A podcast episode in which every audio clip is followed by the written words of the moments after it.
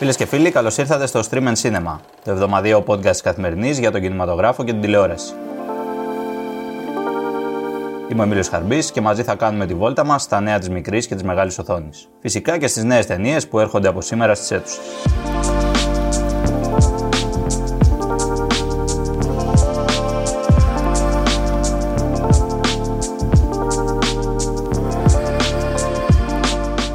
Η εβδομάδα βέβαια ξεκίνησε επεισοδιακά με το Will Smith να χαστούκίζει τον Chris Rock πάνω στη σκηνή των Oscar.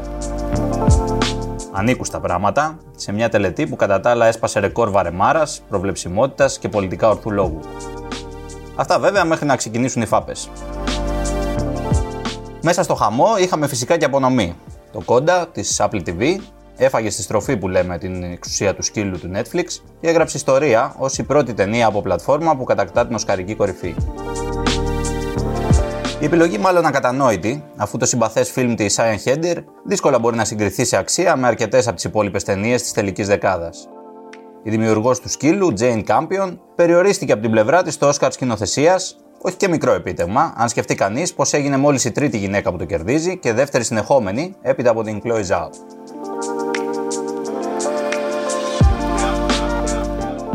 Το τελικό συμπέρασμα των Όσκαρ πάντως ήταν ότι αν έχεις σύγχρονο αφήγημα, πας μπροστά είτε προσωπικά είτε συλλογικά σαν ταινία. Η καλλιτεχνική αξία τώρα ε, είναι και λίγο ντεμοντέ.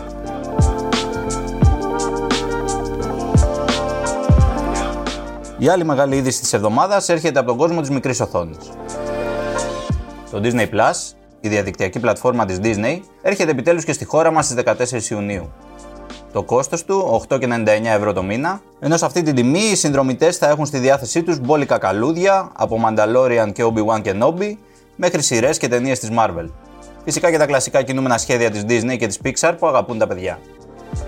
Το ερώτημα βέβαια είναι κατά πόσο το ελληνικό κοινό είναι πρόθυμο να προσθέσει μια ακόμα συνδρομή στα ήδη δυσβάσταχτα πάγια έξοδα του μήνα. Ωστόσο, η εμπειρία και άλλων χωρών έχει δείξει πως το πλούσιο και εύκολα προσβάσιμο περιεχόμενο είναι μεγάλο δέλεαρ. Το κλειδί της επιτυχίας, όπως προς το παρόν συμβαίνει και με το Netflix, είναι η δυνατότητα δημιουργίας έως και τεσσάρων διαφορετικών λογαριασμών.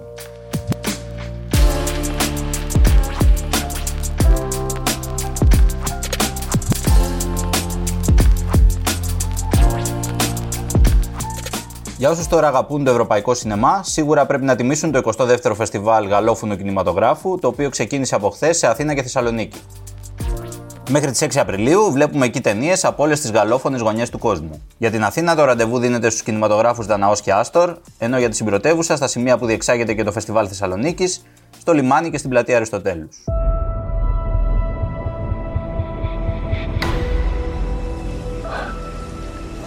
You need a doctor? I am a doctor. Η ταινία που σίγουρα θα τραβήξει το μεγαλύτερο μέρος του κοινού αυτή την εβδομάδα στα σινεμά είναι το Morbius. People all over the world have my disease. Οι κανονικοί περίρωες φαίνεται ότι τελειώνουν σιγά σιγά στη Marvel, οπότε έχει φτάσει η ώρα να επιστρατευτούν και οι κακοί. If you're gonna run, do it now.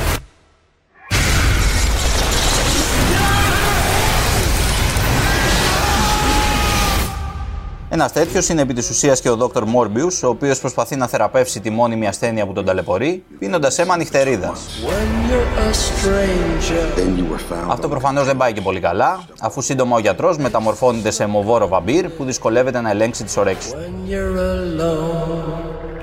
Όπως βέβαια συνήθως συμβαίνει, εκεί έξω υπάρχει κάποιος ακόμα χειρότερος, οπότε ο Morbius αναλαμβάνει να το σταματήσει.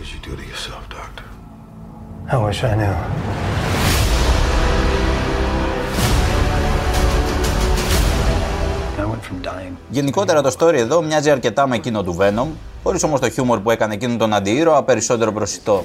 Ο Jared Leto με το βλέμμα στον τραπεζικό του λογαριασμό αναλαμβάνει τον πρωταγωνιστικό ρόλο. Αν και σε εμάς άρεσε περισσότερο ο κακός του Matt Smith.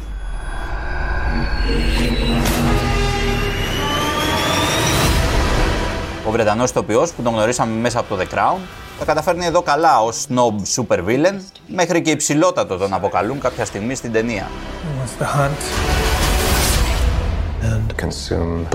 Η πιο αξιόλογη ταινία της εβδομάδας πάντως μας έρχεται από τη Σερβία.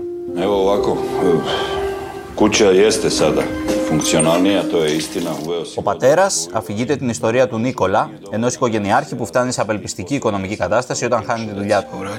Σαν να μην έφτανε αυτό, η πρόνοια του παίρνει τα παιδιά, με τη δικαιολογία ότι δεν έχει πια τα μέσα να τα μεγαλώσει. Αποφασισμένος να ενώσει ξανά την οικογένεια, εκείνος θα ξεκινήσει ένα φαινομενικά παράλογο ταξίδι, πηγαίνοντας με τα πόδια από την επαρχιακή του πόλη ως το Βελιγράδι, προκειμένου να μιλήσει με τον Υπουργό για την υπόθεσή του.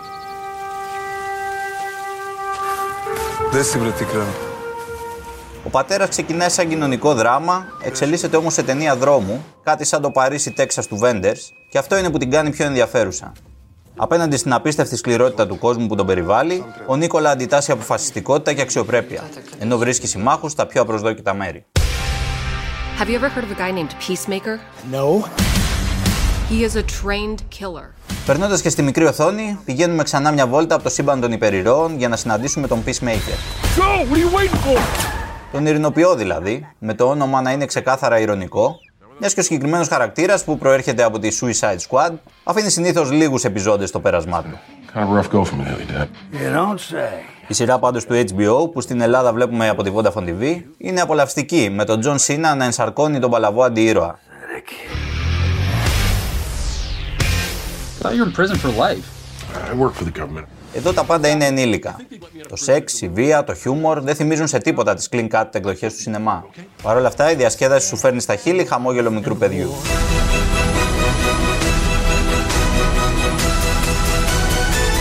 Miss Daphne Bridgerton. Τώρα, όποιο και να είναι το προσωπικό γούστο καθενός, σίγουρα δεν μπορεί να αγνοήσει το χαμό που γίνεται αυτές τις μέρες και στο ελληνικό Netflix με την επιστροφή του Bridgerton. Social season. Tighter! She to breathe, Mama. Η μεγαλύτερη ίσως επιτυχία της πλατφόρμας εν μέσω πανδημίας γύρισε πρόσφατα με δεύτερο κύκλο και οι πάντες φαίνεται να ξημεροβραδιάζονται με τους έρωτες Βρετανών αριστοκρατών περασμένων αιώνων. They have been trained for since birth. Which young ladies might succeed at Οι securing δημιουργοί της σειράς πάντως σίγουρα κάτι κάνουν καλά, όπως και οι πρωταγωνιστές, οι οποίοι σιγά σιγά εξελίσσονται σε μεγάλους στάρ της οθόνης.